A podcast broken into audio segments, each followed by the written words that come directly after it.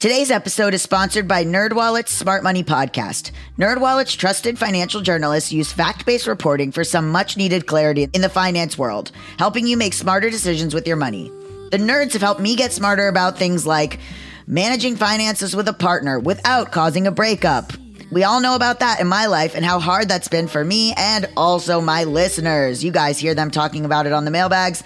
It is hard to manage finances with a partner putting away money for retirement since I'm not going to be doing this podcast forever. Sorry. I guess I could, but retirement is huge for me. I am deeply focused on it right now.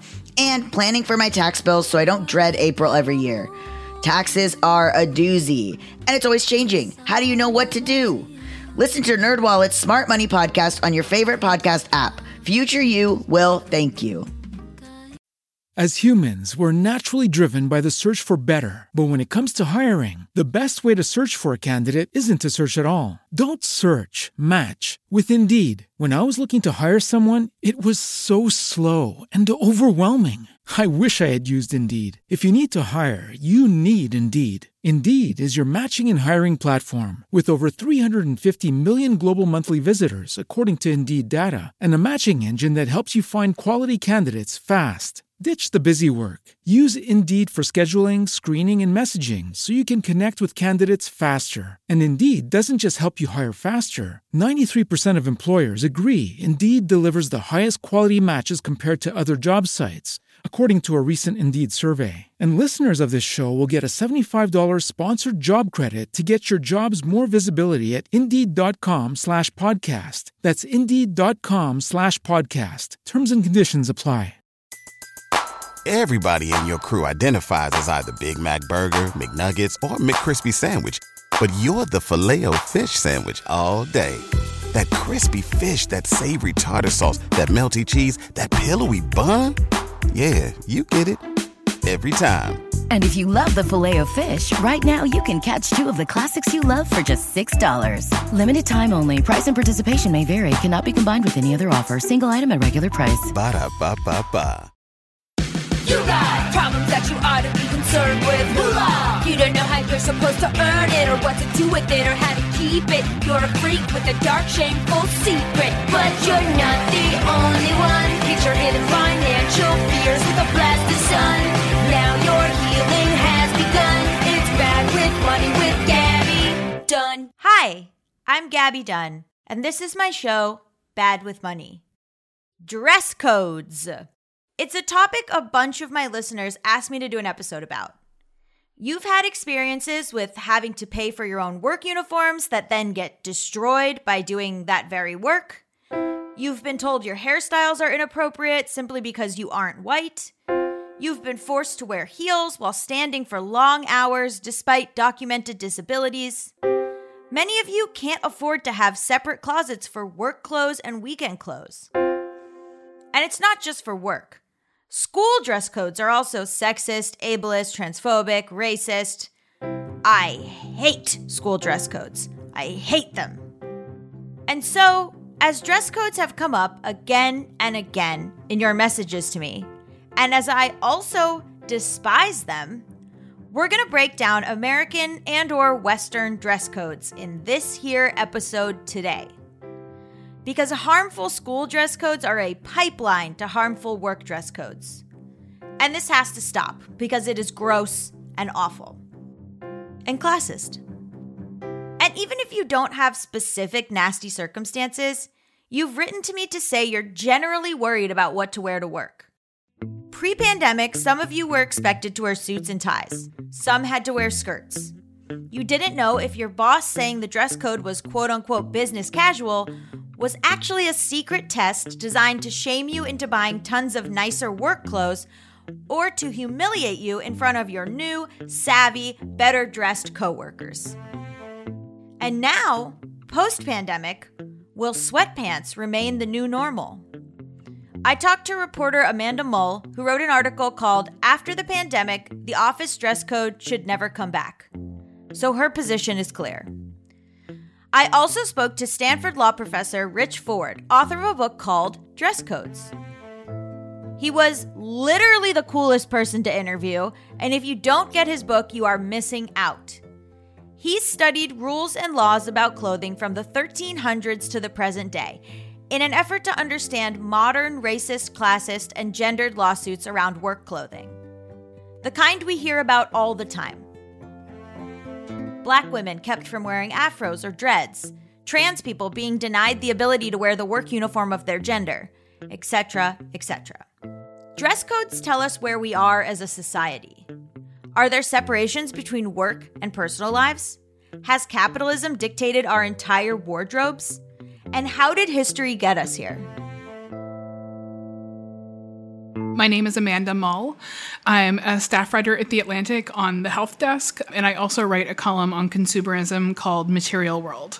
So, you wrote an article called After the Pandemic, the office dress code should never come back. Yes. And so, my first question is why are people so confused about what to wear to work? I think that we have even before the pandemic we had gotten to a really weird place.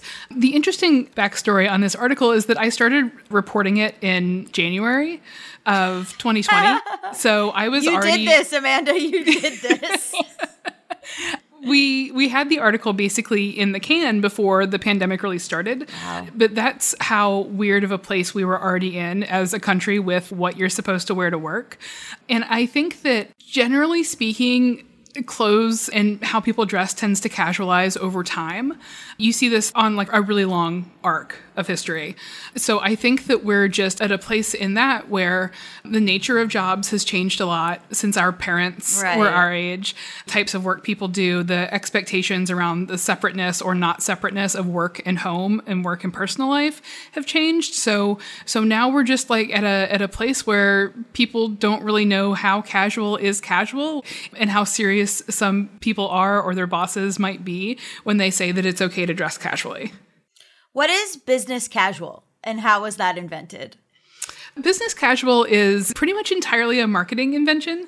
It is a thing that that got explained to the general public for I think the first time in some sort of pamphlets or brochures from I believe it was Dockers in the 80s about how there is another way that you can, at the end of the week, when you want to relax a little bit, you can still dress appropriately, but dress more casually. And that was done to sell khakis, basically. They had a product they wanted to market, so they created an occasion for it, which is a really common marketing tactic. People come up with the product first and create the need for it afterward. So you get this idea that like this is a perk that bosses can give to workers to to let them feel like they're having a little bit of autonomy, a little bit of personal personal self-determination without really giving them anything that costs money. Yeah. And that really sort of springs up at the same time that like suburban office parks are starting to be constructed and and office work is starting to change just like a little bit at the beginning women are becoming much more common in professional fields things like that. So you already have a workplace broadly that is that is in a little bit of flux that is the circumstances of it are changing and business casual sort of slotted into that state of change to sell some khakis basically.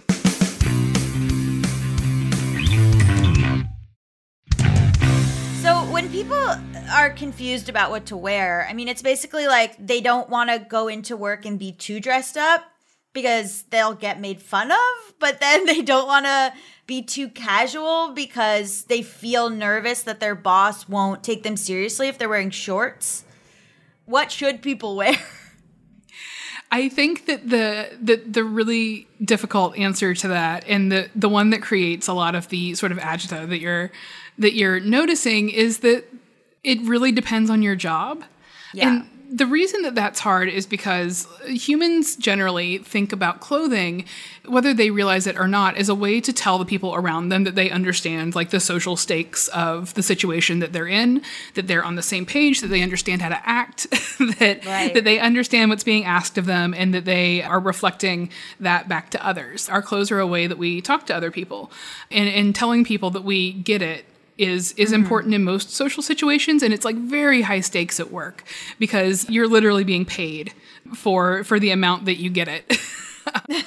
so as you as you mentioned being too dressy or too casual can signal to people that you don't really understand what you're there for or what you're doing or you don't really get the vibe of the place. And that is one of those things that like shows up on people's reviews in in sort of like coded vague ways. You don't really get the culture of the place stuff like that. So it's really high stakes to figure out what you should wear.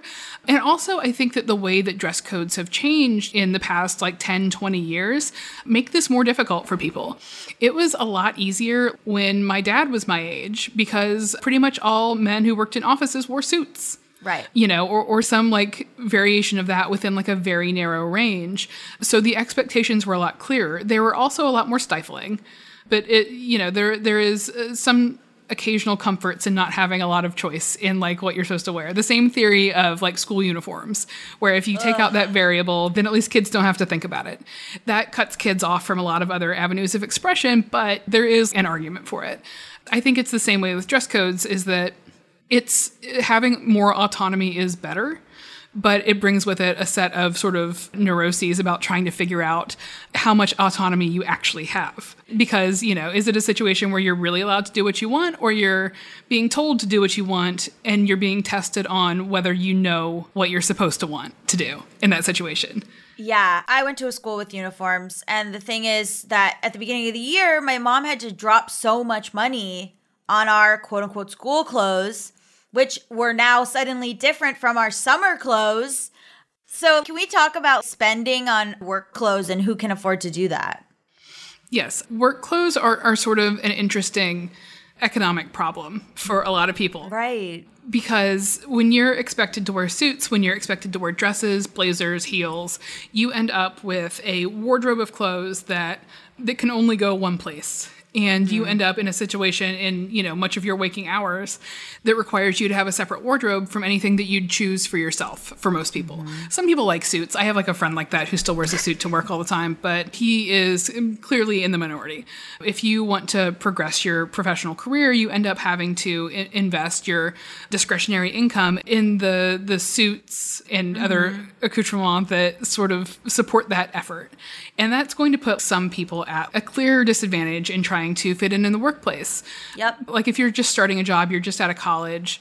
If you come from a wealthy background, you are going to be able to buy nicer clothes. You're going to be mm-hmm. able to more deftly navigate the sort of cues that you're expected to follow, the things that your mm-hmm. wardrobe is supposed to be telling to other people, because you have parents that have worked in that environment and know where to take you to buy those clothes. They can buy you your first couple years of work clothes for you. Mm-hmm. So you just have like sort of an automatic way to fit in better from the start.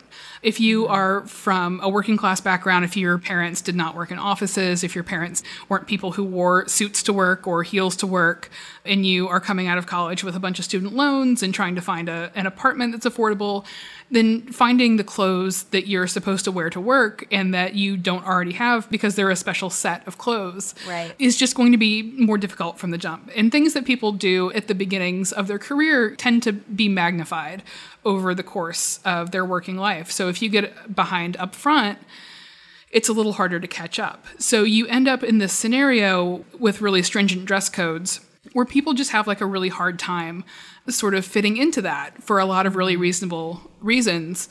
With more fluid dress codes or more open dress codes, you have a situation where more of the stuff that you're inclined to wear on the weekend can be incorporated into into your work life and that just is a little bit easier and there's a little bit less pressure on making sure it's exactly the right thing and the right colors and from the right stores and identifiable to your colleagues as the right thing. So you take a little bit of that economic pressure off of people just entering the workforce.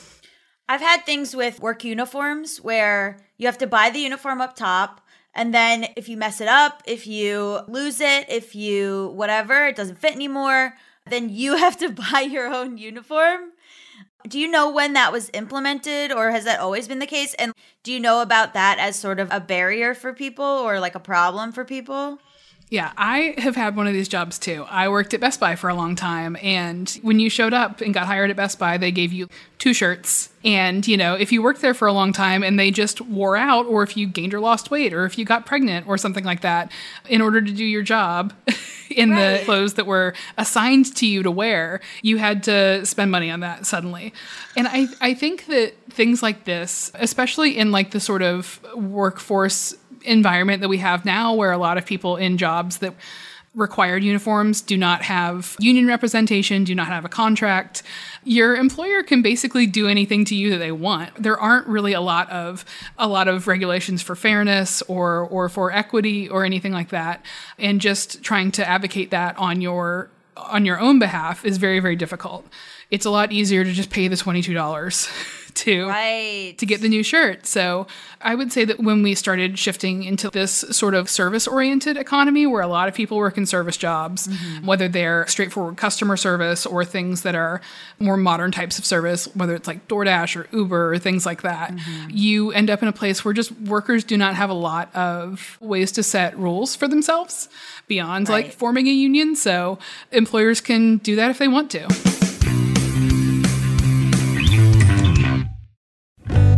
Are dress codes racist, sexist, classist, ableist, transphobic?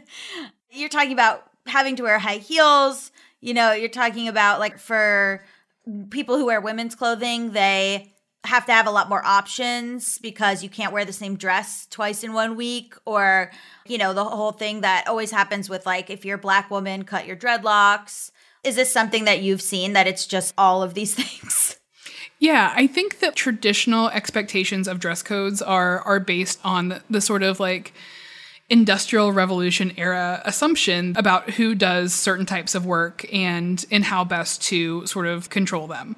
Because that's when the labor market in the United States became more formalized and people started having to to go into work somewhere in in really really large numbers. Before that happened that wasn't really a thing that existed. And because the the labor force was so overwhelmingly male for a long time, the the standards of of how people should dress were just always based on the sort of need to not like mind control, but it's it's definitely one of those things Yeah. that companies instituted at some point because it helps sort of break down people's individuality Mm-hmm. and, and make them part of the whole instead of like individually identifiable. And for bosses, that has some psychological advantages. So because that was the purpose of it, and because the default was men, and in many cases white men, you end up with these sort of assumptions that have been carried forward kind of mindlessly about mm-hmm. how people will dress and what is the default. And I think that a lot of things that people don't actively intend to be sexist or racist or transphobic or ableist just sort of get sloppily ascribed to tradition and how we've always mm-hmm. done things and this is how the company has been for a long time. And that brings forward with it sort of a lot of assumptions about who the employees are and what we should expect people to act like and look like and dress like that end up being much harder for some people than others in a way that is indicative of how little thought goes into the well-being of working people. So, speaking of men getting to do what they want, can we talk about the red sneakers effect? Because when I was reading about it, I was like, this is only going to apply to dudes. Yes, the red sneakers effect is is sort of interesting, and I think that it's one of those things that probably applies more often to men, but also just applies better in certain types of jobs. Mm-hmm. And you know, I, I can see it being useful in in certain types of office jobs, certain types of knowledge work, but in other types of jobs, I just don't think that that, that kind of thing will be rewarded. Can you explain what it is? I might need to refresh myself if that's okay. It was basically if you dress weirdly or differently at work, it might work in your favor because people will think, oh, this person's quirky or oh, this person has something to offer. You kind of looped it in a bit with Mark Zuckerberg's hoodie or Oh, yes. like someone, you know, somebody who shows up to work quite literally in red sneakers, right? Oh, that person's different and weird and it might help you like stand out. But I can really only see that applying to like white dudes who people already are like that person's a genius. Yeah, I think that it applies to people who might already have a certain set of assumptions about their personality. Mm-hmm. Like I I think that if you're hired to be an ideas person, if you're hired to to be creative, if you're hired to to bring like certain types of value to a workplace, then the red sneakers effect will work for you mm-hmm. because it indicates a, a level of sort of roguishness that some people respect in those jobs. But sometimes when people who, who write and research and talk about work actually are just talking about office work and well paid right. knowledge work instead of the entire spectrum of types of work that are done. So I, I think that, like, for a, a fairly small cohort of people who are going to be hired into those situations, the red shoes effect probably works great.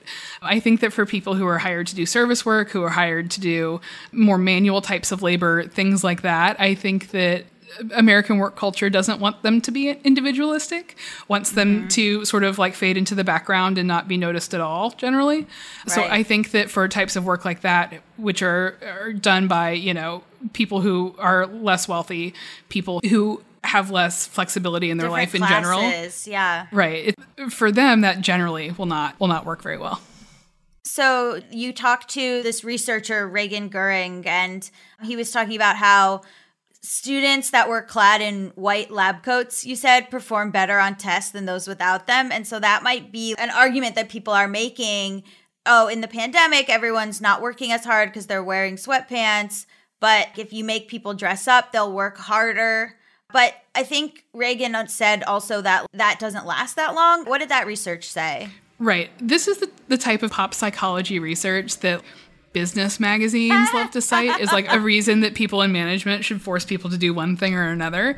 But most psychology research and most like behavior research really tells you what happens in like a very slim set of circumstances. So mm-hmm. basically like what that study found was was that people who were like undergrads who don't wear lab coats generally, when you give them a lab coat and ask them to do a task that they would associate with people wearing a lab coat, they generally perform a little better on that task than people asked to do the same thing without the lab coat on. But that doesn't yeah. tell you anything about someone who's a trained career PhD scientist and about how they will perform day to day, whether or not they have their lab coat on. So mm-hmm. the novelty of the situation is often what is a confounding variable in, in, in studies mm-hmm. like that. And it doesn't tell you anything about what somebody who is trained and educated and experienced and good at their job how their performance will change depending on what they wear. Right. It tells you that you can sort of trick people into focusing better by making their circumstances sort of novel and by giving them an indication that this should make them do better. You can make people mm-hmm. do better on certain things for like a very limited period of time. So, should the dress code be abolished? Largely, I think yes. I don't think that we're doing ourselves any great favors by trying to overdetermine what the people around us wear on any given day. And I mm-hmm. think that depending on what kind of person you are, like what the structure of your body is, things are going to feel different and, and make you feel more or less comfortable depending on that. My employer has no idea how pants feel on me. My employer has no idea. I hurt my ankle playing soccer when I was 13. I can't wear heels. They would be like dangerous to, to my health. But if I wanted to be like a very fancy lawyer, I would have to.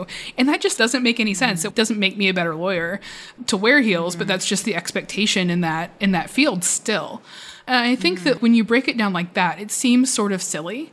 And humans are pretty good. I think we tend to discount our ability to sort of read the social cues around us people want to get fit in at work. They want to get along with their coworkers. They want to be perceived as doing a good job. That is the overwhelming majority of people are, you know, trying their best on any given day, mm-hmm. even if they're wearing leggings or whatever.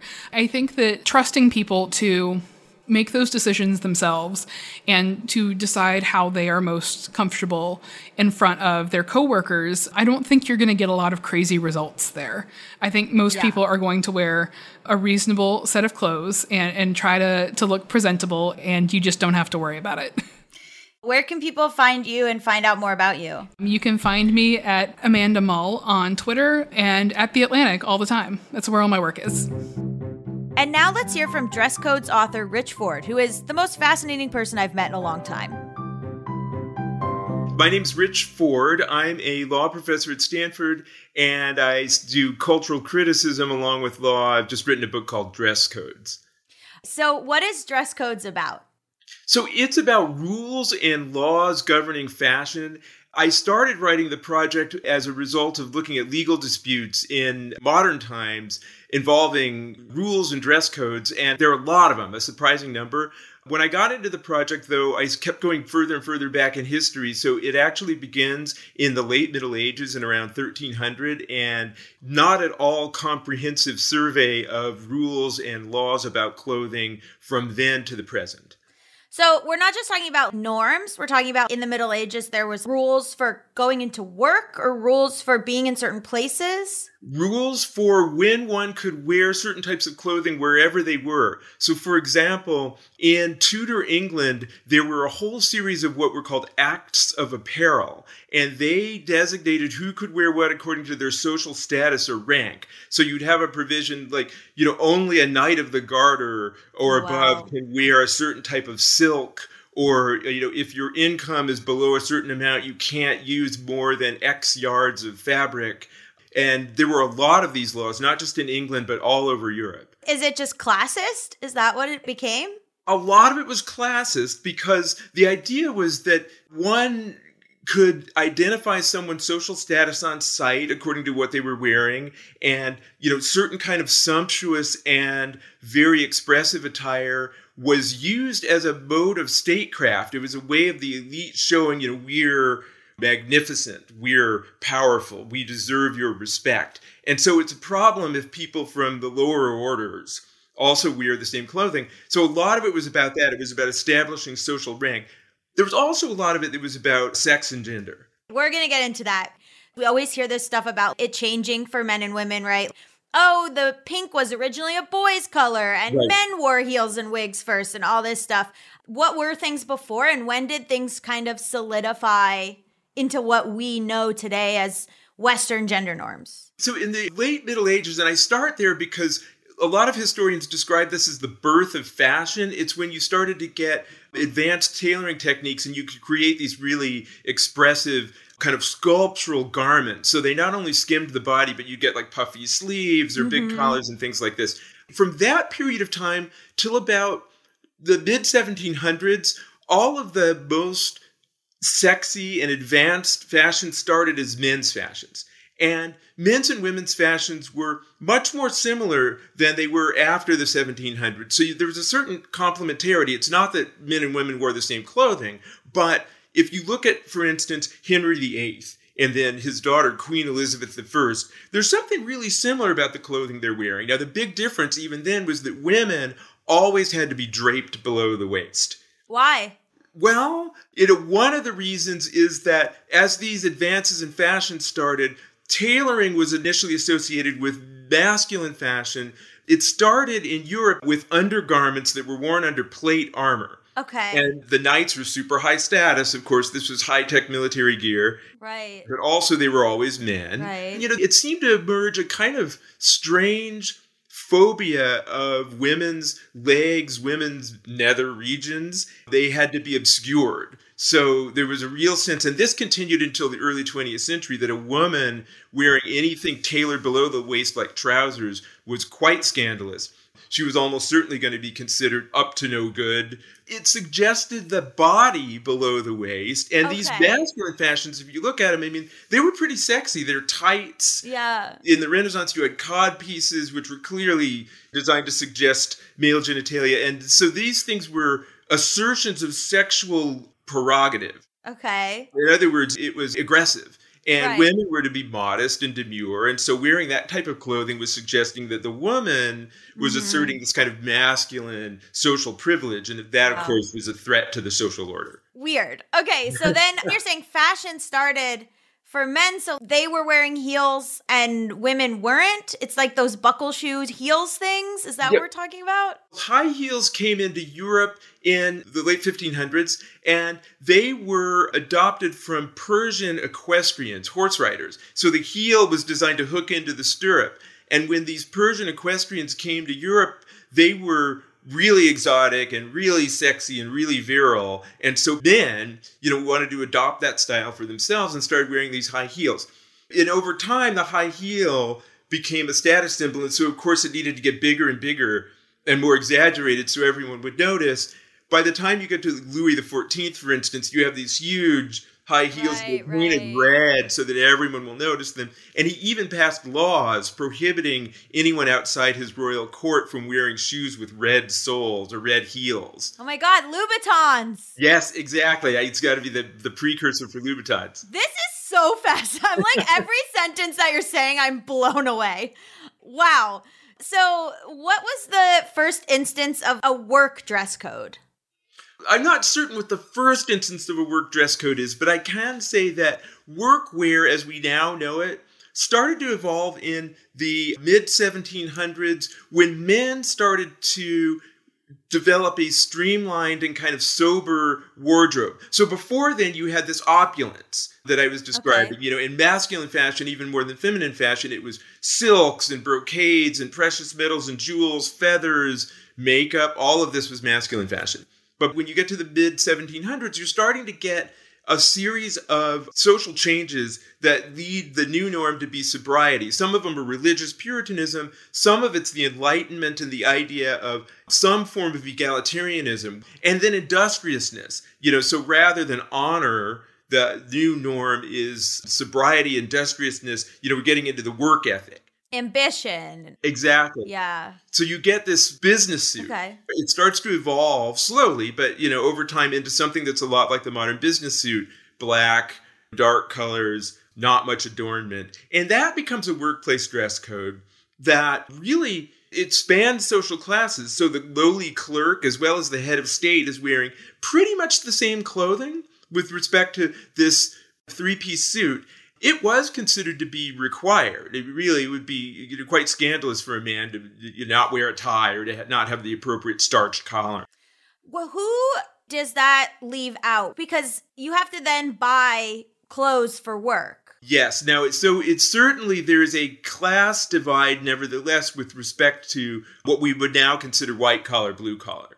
So the you know workers, people who are doing manual labor, are not wearing this type of clothing. But everyone in the bourgeoisie, from lowly clerks to heads of state, are wearing this this kind of outfit. Of course, there are distinctions within this type of clothing. So there's finely tailored clothing that's custom made. Very quickly, you get ready made clothing like Brooks Brothers begins the ready-made suit. And what's remarkable at the time is how that democratizes clothing for again for bourgeois men. Women are left out. We can talk about that, but that's the big Yeah. category of people who are left out. But it democratizes that form of clothing so that you know Europeans visiting America when the Brooks Brothers suit is starting to be churned out are just astonished that everyone's wearing what's considered to be very refined clothing. One person remarks in the united states a mob is a mob wearing waistcoats. It's the idea that you know everyone's wearing this kind of clothing that in europe would be reserved for the elite What year was that? that was in the early 1800s Wow. Okay. So that's really, I was thinking more like the Beatles wearing suits kind of thing, but that's way earlier. this is much earlier yeah the brooks brothers starts churning out mass-produced suits in the 1800s and they become the standard uniform for anyone in the bourgeoisie So women were not in these same workplaces. no So there was no mass produced clothing for them. That's right. And women's clothing diverges in this moment in the 1700s when the men start wearing this the streamlined sober stuff. That doesn't happen for women because this is about working and it's about exercising power and these gender norms in some sense the gender roles are diverging. The women's role is becoming even more than in the past focused on domesticity decorativeness, modesty. Women's clothing tends to be quite, not only quite cumbersome, heavy layers and layers Uh-huh. of skirts, still always draped below the waist. Even in the most Yeah. streamlined versions, it's a draped gown and kind of whimsical. It's certainly not communicating this sense of practicality and sobriety. And it's also, in fact, not very practical, so it's hard to move around in. So then take us into the 1900s. Well, so in the 1900s, uh, several things happened. And this is a moment when women are entering the workplace. So for women's clothing, things are starting to shift. You have a shift from the big, heavy skirts, and then later the cage crinoline. Oh, yeah. You don't have to have all the layers of skirts. So this is an advance in one sense. And of course, fashion being what it is, they, they get bigger and bigger. it's easier to make them bigger because you don't have the layers. And this becomes kind of standard women's wear. But there were movements to reform women's clothing in order to make it more practical. You know, Amelia Bloomer is the name that comes to most people's mind right away, but it was an attempt to make this woman's trousers. And that was popular for about a year, and then it got ridiculed out of existence. Amelia Bloomer herself wound up wearing a, a crinoline after a while. But mm. World War One requires a lot of women to go into the workforce. And then they start right. wearing more practical clothing, and you get women's workwear, flapper clothing. What we associate now with flappers really starts off from working class women and a racially diverse group of women who are insisting on more practical clothing also sexier clothing in a sense because it's streamlined mm-hmm. you know rather than all the puffy skirts but it, and it also expresses this idea of masculine privilege. So that's one big change in workwear and it's quite scandalous. There are lots of workplace dress codes that are trying to outlaw flapper fashions in a variety of ways or ban flapper fashions because they're considered to be either too ugly or too sexy. Oh. Those were both critiques of these streamlined styles. They're masculine and therefore unattractive and these women will never find mates. Or they're you know they're so streamlined and they show the body and they're scandalous and these women will be victims of sexual assault if they wear this clothing. Oh my god nothing's changed. Yes yeah, so some things never change. Jesus.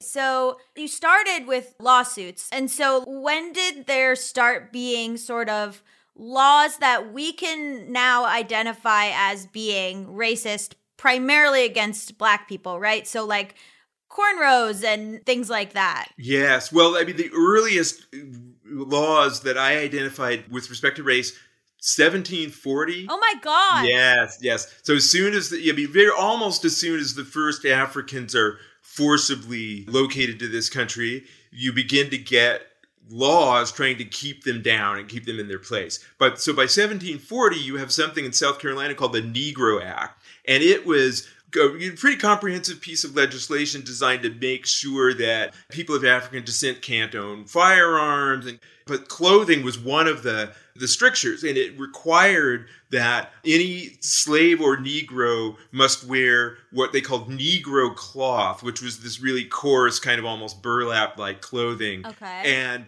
and and prohibited them from wearing finer clothing so that's an initial one. And uh, you know, apparently what's going on at the time is that some African Americans, some are free and they are able to purchase whatever clothing they like. Some are slaves, but they have arrangements such that they still can purchase fine clothing or it's provided for them. And people don't like it. You know, they don't want to see African Americans dressed in the latest fashions. They're angry about it. So that sets the tone. And really, for a long time after that, and I would say well into the mid 20th century, there's a strong social norm against well dressed African Americans. The African Americans wearing their Sunday best on any day other than Sunday were attacked by racist mobs. They were ridiculed in the white controlled press. There's a no win. Yes, there is certainly. I mean, this kind of double binds are so prevalent among these dress codes, both for women and for African Americans and people of color. And you're right, it continues on to the present day with the bans on braids and locks and things like that. So, how does that go into workplace mobility for Black people? If I can go back to the, the 50s, the civil rights movement is people wearing their Sunday best when they're they're protesting, they're sitting at lunch counters, they're getting attacked by police dogs, sprayed by fire hoses. You know, they know they're going to be in for some rough treatment. They're wearing their Sunday best. I think part of this it relates to that history I was describing earlier, where wearing this kind of clothing is really a demand for dignity. So putting that on is a way of saying, we're going to demand the dignity that you associate with this clothing. We're worthy, and we're going to show you that. Now, it gets complicated because at the same time there is an element in which wearing that clothing is it's emulating the white power structure and right. it requires some things like particularly for women pressed hair you know if you want to have a respectable hairstyle in the 1950s right. your hair is straight and later activists start to understand that this is disempowering in its own way. And so they start to develop, certainly the Black Panthers are a good example of this, but also developing kind of black is beautiful aesthetic, natural hair, different clothing. But it's tied into this attempt to have solidarity across social classes and to have racial pride. So that when you're getting into the 1970s, that's moving into the workplace and it's controversial. And it's not just white people who find it controversial, but you know, certain African Americans also feel like you need to dress respectably. And so, uh, yeah. you know, it's complicated because it starts as a civil rights movement with a really good justification that you can understand, and it turns into what people are kind of opposed to today as the politics of respectability. No, everybody does it. I mean, I'm a queer person, and there's a an ongoing debate about wearing kink wear at Pride. Ah. Should you be able to wear like a leather harness or Yeah. kink attire at Pride, or should you be at Pride trying to look respectable to straight people? And that's just a debate that is ongoing, will be ongoing. Right. I am pro kink at Pride, or women who are saying to other women, "Oh, you shouldn't wear that short skirt." It comes Mm-hmm. from within the community as well. Yes, right. It's so interesting. I mean, I've been thinking about the difference here in San Francisco now between the Gay Pride Parade and the Folsom and Street Fair. Folsom, absolutely. Those are two different vibes and they're two different ideas. two different outfits, two different, yeah, totally. Okay, so then going into the 80s, I feel like everyone sort of comes back to this trying to look rich kind of thing. How does that affect women and black people and black women? I mean, in the 80s, you get, like, I'm thinking about the preppy look and the way that becomes very prominent then. And it is a way of identifying with, you know, the WASP elite, for lack of a better term. No, it's always getting subverted, too. And so, one of the things that is, is kind of interesting from, I guess, probably from the 60s on, but certainly you see it in the 80s and 90s, is that these, these kind of fashion trends are tweaked by various outsider groups in order to make them more empowering. So with the preppy look, like after a while you get hip hop Right. wearing preppy stuff. It, by the 90s you're getting it's Kanye and his pink polo. So they were all wearing this polo stuff, but you know, it was clearly like they're not trying to look like prep school students. Right. But the 80s were a weird time for gendered fashions because you get these interesting combinations of power suit. It's got big shoulders, it's you know masculine, but then a mini skirt. Because mm-hmm. there's always still this social requirement to look feminine. Uh, and that's a mm-hmm. really consistent thing with women's fashion. Mm. Women's fashion seems to toggle between these kind of extremes at various times where there's an aspect of it that can borrow from menswear as long as there's another aspect that's super femme. And I think you see that really strikingly in the 1980s. So, jumping ahead to now, what are the lawsuits specifically that you're seeing in terms of, let's say, black women's hair or different clothing choices for work? Yes, well, certainly black women's hair, it's a continual topic in lawsuits. There's a woman who wore locks and was denied employment because of she wouldn't comply with the dress code that considered the locks to be unprofessional. What was really striking about this case is that guess what the job was? Telephone call center operator. No one is seeing you. But nevertheless, this was in the dress code. On the other side, there was an African American woman who had blonde hair and was told by her boss that she can't have blonde hair because the dress code required, you know, natural hair colors. And you know, she pointed out, well, a lot of people dye their hair blonde. You know, he says, yeah, but black women don't have blonde hair. So she actually won her lawsuit against the employer and got something like two hundred and fifty thousand dollars settlement. High schools are another area where there are a lot Yes. of dress code enforcement. Speak on it. Let's talk about racist and gendered high school dress codes. Yeah, I mean, it's really striking that in some cases there'd be a crackdown on the dress code, but 90% of the enforcement, 90% was girls. I hate it. I hate it so much. It goes into gender and class and like who can afford to buy new clothes and girls being able to learn in school. Like, Yeah. ooh, ooh, I hate it. And it goes into the workplace too of who is Yeah. able to get better jobs, who is able to learn, who is able to it's just so embedded in like the very beginning of academic workplace class life. Yes, absolutely. And it, it, it deals, you know, there are questions of body type that have racial dimensions. So Mm-hmm. the girls who are curvier are going to get called, signaled out for dress code violations more often. The double binds do extend into the workplace because the same idea about you know being either too sexy or distracting to men then emerges in professional contexts. It's a really consistent theme and kind of you know breathtaking and appalling just how consistent this double bind is for women. Oh my God, I could talk to you forever. Okay. Current day, is there a huge disparity in spending for work, whether blue collar or white collar, between genders and races? There's certainly a disparity between men's and women's spending. Not only do you have just flat out discrimination in things like dry cleaning.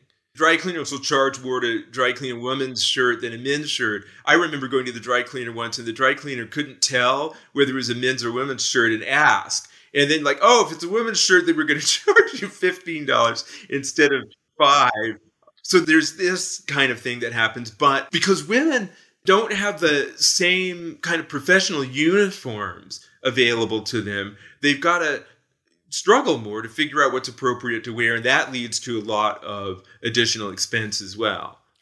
Oh, okay. My final question, which I read in part of your book and I just felt really deeply, is I'm not quoting it directly, I don't think, but the hoodie sweatshirt is threatening on Trayvon Martin, but disarmingly charming on Mark Zuckerberg. Yes, I work in the Silicon Valley, so I see this all the time. The idea that this, you know, really dressed down, casual look shows youth, it shows innovation, it shows that you're not uptight. You know, Peter Thiel, the entrepreneur, once said, never invest in a tech company where the CEO wears a suit. So it's the inverse, but it's harder for people of color to pull off that dressed down look. And you see it really clearly. The, the gray t shirt or the hoodie sweatshirt, if you're African American wearing that, you're likely to be mistaken for a gang member or a thug. So it, it's another example of a standard that is harder on people who don't already have you know, a certain social privilege. That's a really consistent thing that the idea that dressing down is just totally great and leveling of hierarchy isn't really true that there's a reverse snobbery that comes into it where Absolutely. you dress down because you can Where can people find your book and more about you? at www.dresscodes and that's one word .org that's my website Nice. and i've got a twitter and instagram too but all of that's on the website In 2009, I shoplifted from an Urban Outfitters in Union Square in Manhattan. The reason I did it was because I needed clothes for my unpaid internship. I'd been embarrassed recently when, on the job, which was in digital media for Comedy Central, I'd ripped my one button down shirt. I worked 40 hours a week for no money. Since then, interns have actually sued and won against the parent company Viacom and are now paid, but that was not the case in 2009. In my book, Bad with Money, I go into the whole mortifying ordeal of getting caught and why it was not the genius problem solving I thought it was at the time. I actually wasn't really thinking. I did it because I was angry. I did not have the money or the background or the familial wealth to buy tons of new clothes for my new job. I went from being a college student in my jeans and tees to a job that allowed me to keep working in jeans and tees at the Boston Globe because I was on the night shift and no one important ever saw me. And then to my next job, where suddenly I was visible during the day to executives and bosses who expected me to now have a completely new wardrobe. I could see my fellow intern, the one I was to be pitted against for a job, thriving in her cubicle next to me. I could see she wore a new outfit every day. So one day, walking to the subway after work, I stood outside the Urban Outfitters on 14th Street and I stared at the mannequins in the window in their stylish skirts and appropriate and chic work dresses. And I fumed. It wasn't fair. I just remember my face turning red and the phrase, it's not fair, it's not fair, it's not fair, repeating in my head. And the next thing I knew, a security guard was stopping me so he could look through my purse where I'd shoved in clothes I hadn't bought. I booked it. And because I'm white, that was the end of that particular story. I threw the clothes out of my bag and I ran as fast and as far as I could. I wish I had some grand conclusion to attribute to all of that, but I don't. I'm still full of resentment from all the times in my life that I did feel less than because of money and clothes, and that is all still a big part of that resentment. Like I'm literally working on it in therapy. So, should we abolish work dress codes? I say yes. But what do you think?